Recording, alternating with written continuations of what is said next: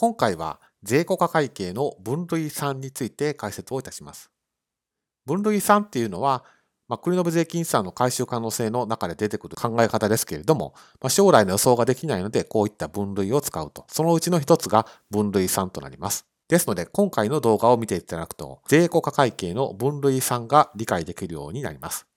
なお、内田正孝は毎日 Twitter、YouTube、Instagram で会計法人税をわかりやすく簡単に解説した情報を発信しています。もしわかりやすいと思ったら、ぜひチャンネル登録やフォローをしていただけると幸いです。まず、なぜ会社分類をするのかといったところから解説をスタートしていきます。繰延税金資産の回収可能性では、将来税金を払うのかといったところを判断するのが考え方の基本となります。一方で、将来のことっていうのは人間ですから誰にもわからないというのが事実としてあります。そういった背景を受けて、会社をいくつかのパターンに分類をして、分類別に繰延税金資産の回収可能性を定めましょう。そういったアプローチを採用しています。では次に、税効果会計の分類算ってどういった内容なのかを紹介いたします。簡単に言うと、所得の見積もり期間が5年になる区分、分類のことを言います。要件が3つあって、この要件3つとも満たす必要があります。まず、過去3年の所得を見ます。過去3年の課税所得が大きく増減していると。まあ、ただし、臨時の要因を除きます。こんな感じで、毎期一定っていうわけでは決してなくて、かなり波打っていると。まあ、そういった過去の実績の把握がまずはスタートです。その上で当期の課税所得も過去と比べて大きく増減していると。これも臨時要因を除きます。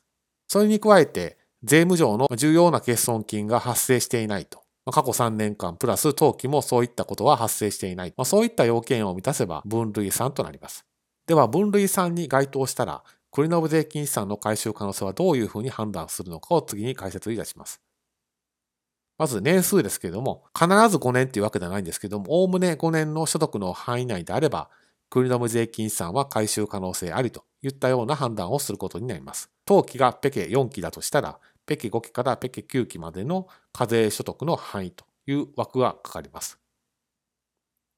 じゃあ6年目以降に見込まれる所得については一切見ることができないのかというとそういうわけではなくて合理的な根拠で説明することが可能なのであれば繰延税金資産の回収可能性はありますよといった判断も明確化されています。減価償却費とか退職給付費当金のような長期債についてはどうなんですかというのは気になります。こちらは解消する期間が6年超であっても、最終的に会計と法人税で差が解消するということが見込まれるのであれば、回収可能性はありますといったような判断が示されています。じゃあ分類3ではどういった作業が必要になってくるのかも気になります。現実的な中長期計画の存在が必要となってきます。詳しく見ていきます。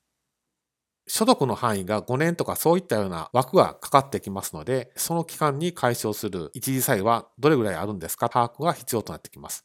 ですから、一時差異がいついくら解消するのかというのを把握する作業がまずは必要となってきます。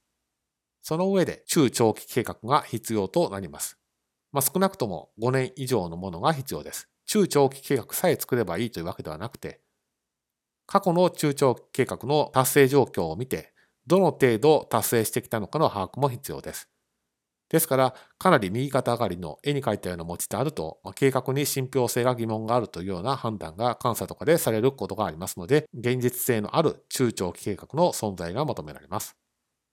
ですので、当動画で押さえておいていただきたいのは、分類3っていうのは、まあ、一番のポイントは、所得の見積もり期間が5年になるといったところが一番のポイントで、まあ、そのためにはこういったスケジューリングの検討であったり、中長期計画の検討が必要になってくるということを押さえておいてください。